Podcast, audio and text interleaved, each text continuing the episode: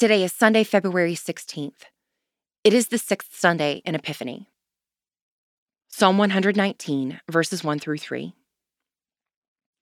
Happy are they whose way is blameless, who walk in the law of the Lord.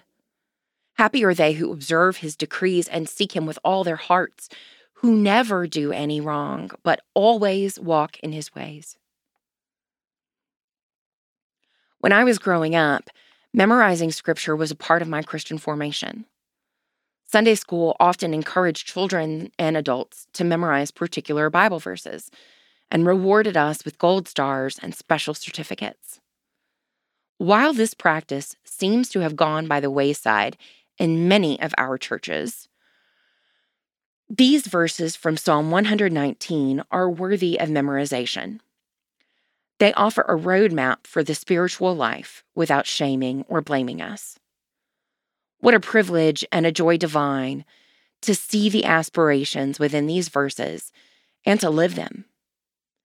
Say them repeatedly today, and maybe even over the next few days, and see what grace comes your way. Pray for the Diocese of Edessa North in Nigeria. Moving forward, pay special attention to the daily office readings on each Wednesday. Week after week, the readings are for Psalm 119.